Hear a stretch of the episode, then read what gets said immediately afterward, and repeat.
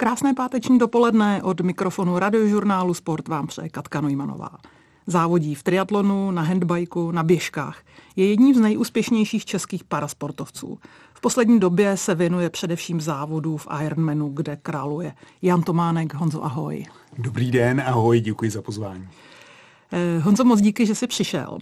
A nejdřív prosím pro méně znalé posluchače, zkus popsat rozsah tvého zdravotního handicapu, s kterým vlastně dále skvěle sportuješ. tak v roce 2002 jsem měl nezaviněnou autonehodu, kdy mě vlastně srazilo auto, jak nadneseně říkám, byl jsem v blbý čas na blbém místě a vlastně můj handicap je takový, že mám porušenou míchu v oblasti sedmého hrudního obratle, nekompletně, ale vlastně kvůli téhle míšní lézy už nemám částečně trupový svaly, takže dá se říct, že můj handicap začíná pod vlastně prsama, pod prsníma svalama a celá stabilita trupů je ovlivněna. A dolní končetiny, pochopitelně, ty už se jenom vozejí na tom vozíku.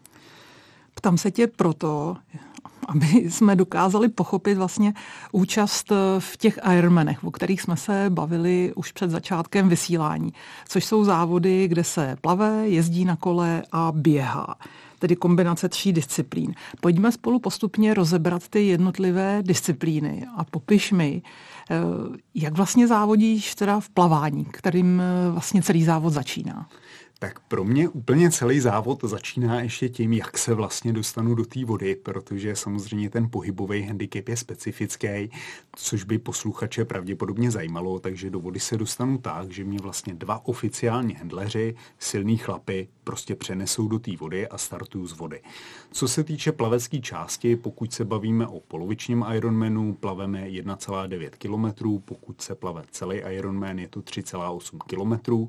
To je z pohledu diváků relativně monotónní záležitost. Co se týče vlastně mého sportovního projevu, tak tím, že mi vlastně půlka těla nebo víc než půlka těla nefunguje, eh, tak je to trošilinku specifičtější. Plavu tedy jenom horními končetinami.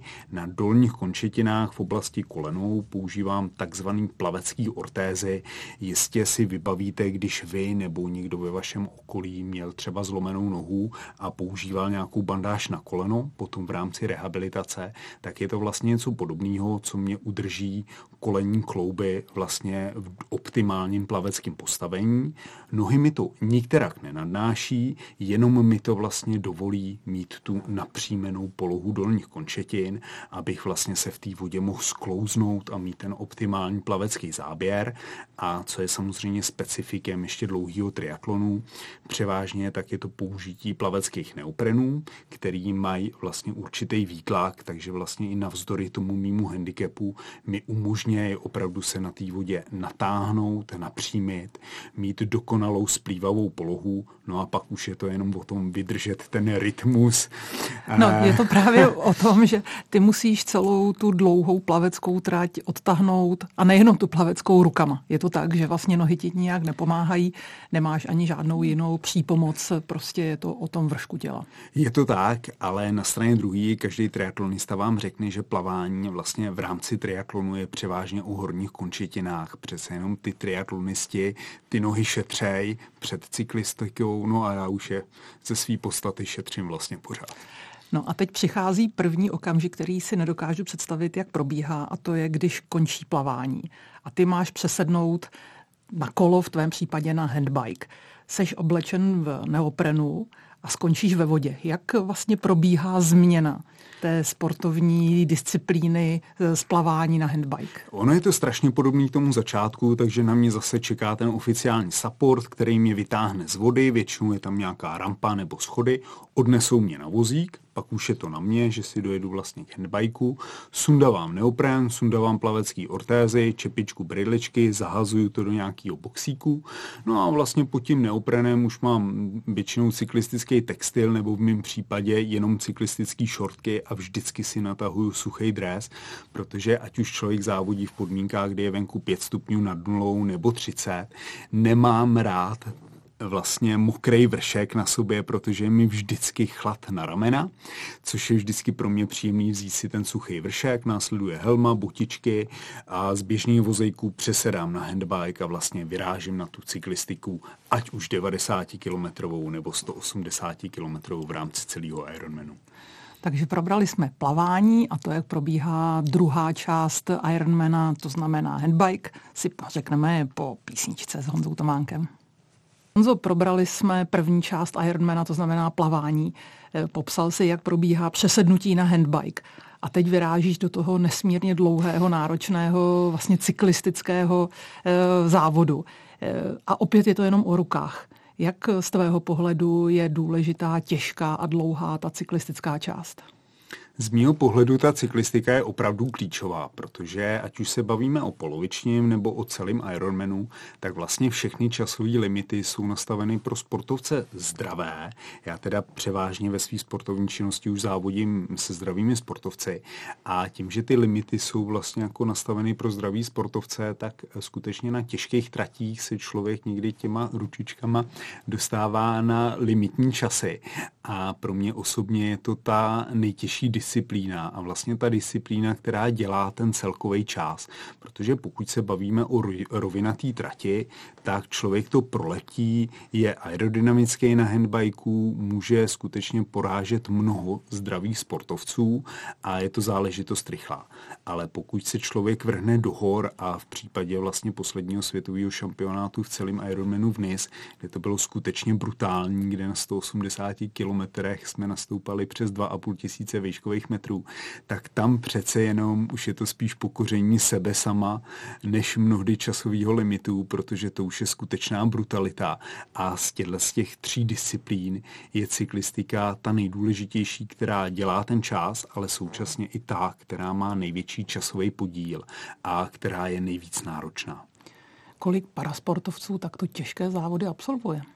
Ono v globálním měřítku, pokud se bavíme o celém Ironmanu, je třeba taková 20, 25 sportovců, kteří jsou schopní vlastně toho celého Ironmana jenom horníma končititama zvládnout. A pak je strašně těžký vlastně určit nějaký férový vodítko mezi, mezi tím, kdo je vlastně lepší a kdo je horší. Protože obecně v dnešním parasportu já neříkám, že vyhrávají ty nejlepší, ale mnohdy vyhrávají ty nejméně handicapovaní. A bohužel na to narážíme i v tom celém Ironmanu.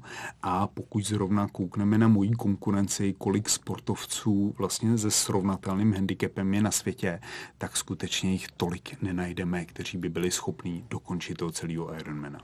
Pojďme ještě k závěrečné části, kterou nechápu vůbec. To znamená, zdraví sportovci mají před sebou běžecký závod. Ty samozřejmě běhat nemůžeš. Tak jak absolvuješ poslední část eh, Ironmana, eh, který je teda v běhu. tak ono, já když se běžně pohybuju na vozíku, tak možná už to mám za tu chodivou dobu jako zautomatizovaný. Já vlastně říkám, že chodím. A pokud eh, se bavíme o běhu, tak nám to k tomu trošku naváží, že je to vlastně nějaká modifikace běžného invalidního vozíku. Skutečně je to modifikace invalidního vozíku, kde mám obdobný hnací obruče, jako na vozíku invalidním, který většina společnosti už dneska zná a vlastně tomu já říkám běh. S chodou okolností je to i jedna z nejstarších paralympijských disciplín. Eh, vlastně běh vozíčkářů je spjatý už s prvníma paralympiádama, no a na tom absolvuju ten běh. No a pokud jsme se bavili i o té náročnosti, tak cyklistika je pro mě ta největší brutalita, ale běh bývá, pokud je to zvlášť rovinatý, eh, rovinatý profil, tak bývá za odměnu, protože ty cyklisti, jejich zadky vidím většinu cyklistiky, jak mizej v dáli, tak na běhu si to kompenzuju, protože ty kola se točí trošilinku rychlejš, tak ten běh je u mě za odměnu co říkají tvoje ruce během té poslední části, protože e, plaveš rukama, e, na handbajku si vlastně pomáháš nebo pracuješ pouze rukama e, a na vozíku jsou to opět ruce. Tak eh, ruce většinu času v závodě jsou nespokojený, protože to si myslím, že je charakteristikou každého vrcholového sportu. Člověk balancuje, řekněme, na té hraně, takže logicky ty ruce už v závěru nechtějí. Kdyby chtěli, tak je to samozřejmě o tom, že jsme něco někde v závodě podcenili a jak se říká, vošolichali. Takže většinou ruce už ke konci stávkujou ale zase ten pocit toho absolutního vypětí, já si myslím, že tohle všichni vytrvalostní sport sportovci mají společný, že to je vlastně to krásný a to je ten moment, kdy se cítíme prostě živí, co za to prostě stojí. Parasportovec Honza Tománek je s námi na radiožurnálu Sport. Eh, Honzo, k Ironmanu si se dostal přes jiné sporty. Dříve si závodil právě na tom zmiňovaném headbikeu, ale i na běžkách, což mě velmi zajímá. Proč si je opustil a zůstali pro tebe vlastně pouze jakýmsi zimním doplňkovým sportem? Tak u mě to skutečně začalo tím handbikem, bylo to vlastně v době relativně krátce po úraze, protože já už jsem před úrazem trošilinku začínal na horském kole závodit a vždycky jsem měl ve sportu rád to, že jsem venku, to, že jsem v přírodě, rodiči mě odmala vlastně ke sportu vezli, Trávil jsem veškerý volný čas, ať už na kole, nebo v zimě na běžkách, nebo turistikou. No a potom úraze mi to logicky chybělo. Handbike byl tím prvním sportem, který jsem si vyzkoušel a nadchlo mě to. Začal jsem závodit, nejdřív to byl takový určitý psychorelax a postupem času se z toho stala vrcholová sportovní činnost. Jenomže postupem času to byly neustále stejný a stejný destinace, stejný závody a nebyl tam ten moment toho posouvání sebe sama. Měl jsem pocit, že závodím jenom proto, abych měl medaile, což si myslím, že nedává žádný smysl a já ve svém životě potřebuji mít neustále nějaký výzvy před sebou. A zrovna dlouhý triatlon jsem odmala vnímal, jako že bych si to někdy chtěl vyzkoušet. No a pak tomu přišel moment, kdy jsme seděli s kamarádem na soustředění a říkali jsme, pojď, ty dáme celýho Ironmana. Já ještě jako poměrně velký racionalista říkám, nebuď blázen, dáme jenom polovičního. No a vybrali jsme si vlastně polovičního Ironmana na Lanzarote a ten vlastně všechno odstartoval, ale bylo to o tom, že už jsem v rámci cyklistiky ztrácel takový ten hnací motor, něco dokázat. Protože a ty běžky? Jsem... Neutíkej mi se z těch běžek. to, to, to já neutíkám, protože běžky jsou taková srdeční záležitost. A vlastně hledal jsem zase možnost v té době k handcyclingu, jak se rozvíjet v rámci zimní přípravy, aniž bych byl celou dobu v teple. A ty běžky k tomu vybízejí, ať už Šumava, nebo pro mě ještě důležitější Jezerský hory a obdoba vlastně běžeckého lyžování pro vozíčkáře, dali jsme dohromady nějakou první sléč, no a vlastně začal jsem se věnovat i běžkám a postupem času absolvovali i několik zajímavých laufů. No mezi ty zajímavé laufy bez zesporu patří účast na Vasově běhu, což je jakýsi svátek e, dálkových běžců, rekreačních lyžařů. Je to závod, kde je na startu kolem 16 tisíc lidí ve Švédsku. Jaké máš vzpomínky na tento velký sportovní lyžařský svátek? Byla to opravdu velká jízda a strašně emotivní záležitost, protože pro mě osobně ten závod začal o mnoho dřív, kdy jsem to celý nějakým způsobem logisticky řešil. Ale potom, když se vrátíme k samotnému závodu, byly to ty momenty, kdy člověk zažívá opravdu nádhernou euforii, kdy jsme jeli se sparingem a říkáme si, jako ty vole, my jedem vasák, to je prostě úžasný. A pak po nějakým pádu nebo po nějaký krizičce si člověk říká, ještě a co je asi úplně takový nejsilnější moment z Vasáku, když jsme vlastně vystoupali to prvotní tříkilometrový stoupání, kdy jsme si říkali a pak už to pofrčí. A když člověk vidí vlastně tu ceduli, kde je nějakou chvíli na hraně, má zase u 3 kilometry a vidí 87 to go, tak mu to skutečně jako nepřidá. Zvlášť, když den před závodem ještě napadalo asi 20-30 cm sněhu, takže se jako komplet jelo na lepivým, což samozřejmě na té sledži není úplně optimální, takže Vasák jsem si protrpěl a užil zároveň, ale hlavně to pro mě byl opravdu ikonický sportovní podnik, který mě posunul, troufnu si říct, dál jako sportovce a dál jako člověka. Je tam nějaká sportovní výzva do budoucna ještě v podobě třeba ještě jiného sportu, protože eh, běžky, eh, handbiky, Ironmany, to všechno už máš za sebou. Já myslím, že nic víc už není, nebo ano? Tak nabízí se otázka samozřejmě ten celý trie nebo celý dlouhý Ironman chci ještě posouvat trošilinku dál. Ještě jsem ve své sportovní kariéře nebyl na Havaji. Je to právě i vlivem těch post-covidových let nebo covidové epidemie. Ale už mi někde v hlavě jako zraje myšlenka, že bych si rád vyzkoušel třeba celého Ultramana, což je kombinace v podstatě třídenního triatlonu, kde se první den plave 10 kilometrů, následuje se brutálně dlouhou cyklistikou a na závěr už se jenom 80 km běží, ale jak jsem říkal, kola se točí rychleji než nohy. Honza Tománek je s námi na radiožurnálu Sport. Honzo, mluvili jsme o tvých úspěších, o zdolaných Ironmanech, o Vasalopetu. Eh, ale vlastně tyto výsledky musí být vykoupeny nejenom tvrdou dřinou, ale překonávání dalších překážek, které ti přináší tvůj zdravotní handicap. Já jsem se dočetla, že ty třeba máš problém s termoregulací, to znamená, když je velké horko, tak je to pro tebe ještě výrazně těžší než pro zdravé sportovce. Vysvětli to, prosím. Hmm, já jsem si vlastně tenhle ten problém dlouhou dobu vůbec nepřipouštěl. Obecně jsem vždycky měl rád teplo a platí to dál. Ale v okamžiku, kdy člověk skutečně začne dělat extrémní závody jako celý Ironman, tak já jsem si opravdu dával dohromady závody, kterými v minulosti vyšly skvěle, závody, kterými vyšly hůř. A vlastně třeba loňský Utah, celý Ironman v Utahu nebo právě letošní NIS, kde jsme bojovali opravdu s velkým vedrem, tak tam člověk ucítí i ty limity termoregulační. A já vím, že dokážu jet třeba 4 hodiny opravdu kudlu na hraně svého maxima, ale to tělo prostě není schopný chladit a po těch nějakých 4-5 hodinách závodu už se začne docela brutálně přehřívat. A ono je to vlastně tím, že obecně platí, že člověk pod místem spinální léze, v mém případě teda někde pod tím sedmým hrudním obratlem, už je vlastně tou pocení ovlivněný, nebo je tam úplná absence pocení. Tudíž, když člověk je schopen chladit třeba jenom třetinovou částí těla, v případě třeba kvadruplegiků, který mají postižení i horní končetiny, tak ty třeba nejsou schopní se potit vůbec. To jsem na tom jako úplně skvěle. Ale v kombinaci právě jako s tím celým Ironmanem a tím brutálním vedrem je i tady vlastně ten nějaký limit toho handicapu. A obráceně, zima, když si na sledži, na běžkách, tam ti to problém nedělá. Ne, ne, ne, nedělá, akorát platí to, že se oblákám obráceně. Jo, když to vstáhnu třeba na cyklisty nebo i na běžkaře, tak jsou nadneseně řečeno schopní jet s holejma nohama, protože se zahřejou snáš. U mě e, vlastně většina oblečení padne na ty dolní končetiny, ale zase ten vršek dokážu i, řekněme, když jsou minusové teploty absolvovat jenom v krá- ve slabý bundě, protože se opravdu zahřeju.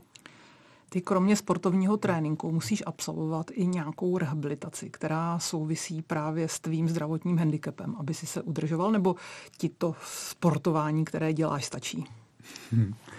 Tak i kdybych sázel jenom na sport, tak by to asi nešlo, protože i když je triatlon všestraná záležitost, tak pořád dochází, řekněme, k nějaký určitý jednostrannosti.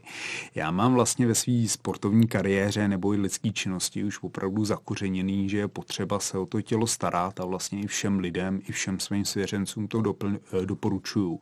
Opravdu každodenní stretching dělá zázraky, protože většina lidských svalů má tendenci se zkracovat a skutečně, když ráno ráno se o to svoje tělo postaráme, stejně tak jako si všichni čistíme zuby a aspoň těch 5-10 minut věnujeme stretchingu, tak to tělo nám to vrátí. A to je vlastně taková moje zásada, i když ráno vstávám ve tři ráno kvůli Ironmanu, tak vždycky alespoň těch 10-15 minut tomu stretchingu věnuju.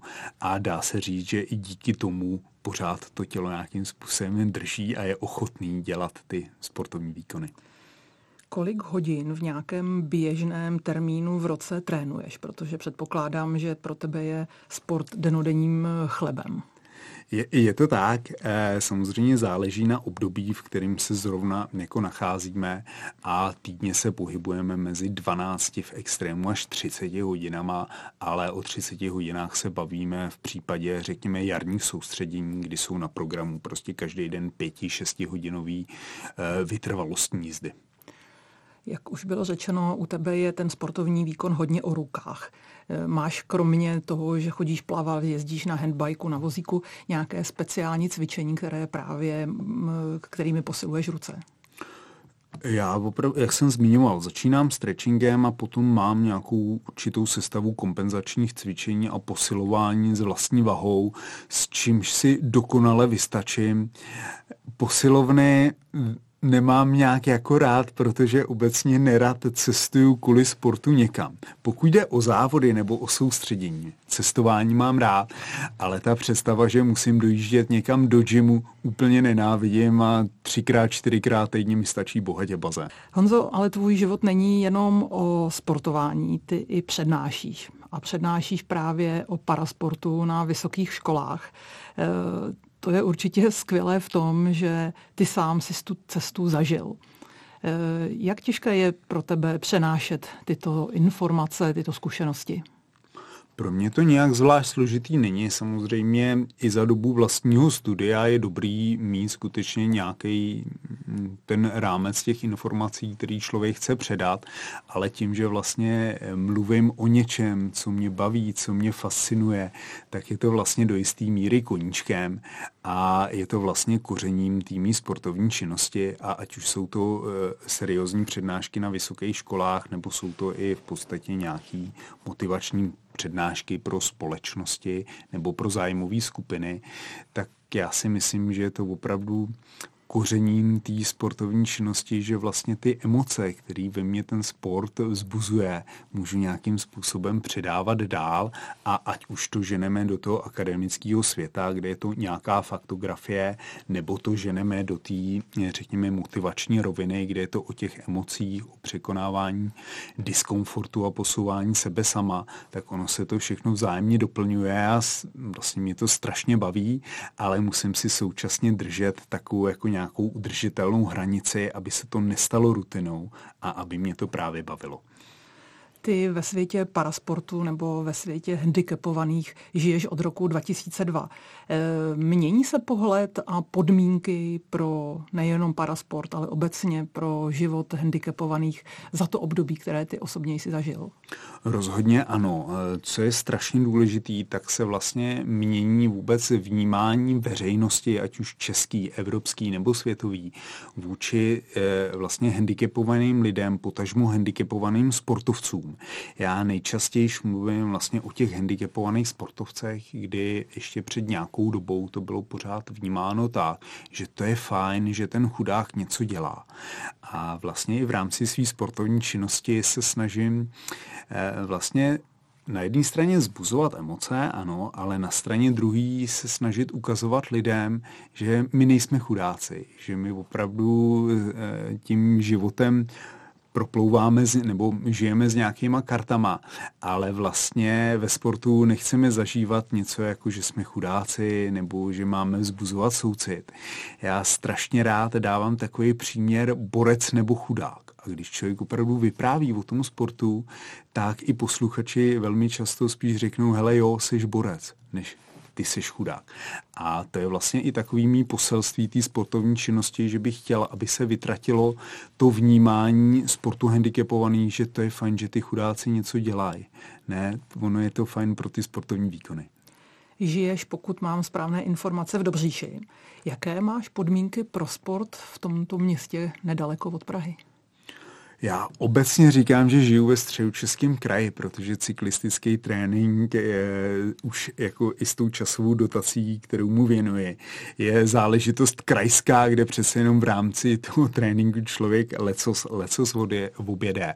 Já si myslím, že obecně ty podmínky mám ideální. Já vlastně Dobříš je takový větší, větší vesnice, malý město, takže de facto od baráků můžu ať už vyběhnout, nebo v mém případě vyjet na běžecký formuli, nebo vyjet na handbajku, takže ty podmínky jsou ideální a nemusím nikam za sportem cestovat s výjimkou toho bazénu.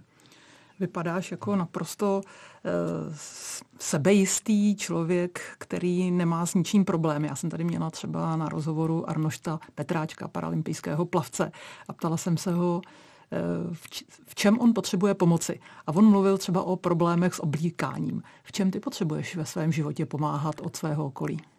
Já vlastně nepotřebuju eh, za předpokladu, že jsem zdravý a nějak jako, nebo zdravý, eh, nějak normálně funkční, tak jako jsi mě viděla, když jsem přišel nebo potažmo přijel na vozejku, tak vlastně od svého okolí nepotřebuju absolutně nic. Člověk narazí někdy na architektonické překážky, kde samozřejmě tu pomoc potřebuje občas nějaký schody a podobně. Ale pokud jsem zdravý a to tělo funguje tak, jak jsem zvyklý, tak tu pomoc nepotřebuju. V případě samozřejmě nějakého zranění samozřejmě člověk vlivem té imobility tu, potře- tu pomoc vlastně někdy potřebuje, ale v běžném životě ne. Honza Tománek je s námi na radiožurnálu Sport. Eh, Honzo, mluvili jsme o účasti na Ironmanech, eh, na běžeckých závodech, eh, na handbajku, ale tobě se vyhnula účast na paralympijských hrách. Nelákali tě, nebo to prostě z nějakého důvodu nevyšlo? V době, kdy jsem se věnoval jenom cyklistice a okrajově běžeckému lyžování, to byl jeden z mých cílů na paralympiádu jsem se neprobojoval. No a postupem času, jak se ve mně začaly rodit ty touhy o těch sportovních výzvách a posouvání sebe sama dál, tak jsem vlastně začal dělat ty sportovní aktivity, které už nejsou, řekněme, pro parasportovce mainstreamový. E, začal jsem se realizovat ve vytrvalostních bězích e, na, běží, na běžkách, e, laufy jsem začal jezdit, do toho dlouhý triatlon, kde většinu času závodím se zdravýma sportovcema. Já už to vnímám, že to asi tak má být a vlastně jako mám radši ty velký sportovní výzvy a posouvání sebe sama, než zabřednout, řekněme, do toho parasportovního mainstreamu. Eh, teď se nechci nikoho jakoby dotknout, ale u mě to vždycky bylo tak, že skutečně já si celý život snažím plnit ty sny a mít opravdu nějakou vizi, kam se chci posouvat a bohužel to už většinou nezapadá do těch konvenčních rámců, takže si jdu takovou svojí, nebo vlastně jedu takovou svojí cestou navzdory tomu, že ta paralympiáda neklapla a neklapne. Jevíš se jako velmi zaměstnaný člověk. Jak dělíš vlastně tvůj čas mezi práci, osobní život, sport, i když ona už práce je vlastně tvým, eh, nebo sport je tvou prací, tak. Já si myslím, že to moc dělit nedokážu. Já bych řekl, že svůj život dělím na spánek a zbytek. Jo, přesně jenom ten spánek a ta regenerace je taková jako svébytná činnost, ale pak e, většinu těch věcí vlastně neustále se snažím propojovat. Na jedné straně to může být nějaký jednání v rámci sportovního marketingu, následuje na to sportovní trénink, pak jdeme třeba s přítelkyní na oběd a ono se to vlastně v kontextu toho mýho denního fungování tak strašně prolíná, že to vlastně jako rozlišit nejde a jediný, co tam jde skutečně jako nějak pravidelně pravidelně ukotvit, je ten spánek, který se snažím nepodceňovat, protože je to opravdu nejsilnější nástroj pro tu regeneraci a pro to, abych se mohl prostě posouvat. A... Takže si mi vzal moji další otázku, jak odpočíváš, takže spánkem. Odpočívám spánkem a samozřejmě já rád odpočívám i v rámci toho tréninku. Ono je to jako takový těžký říct, protože civilní život přináší určitý starosti.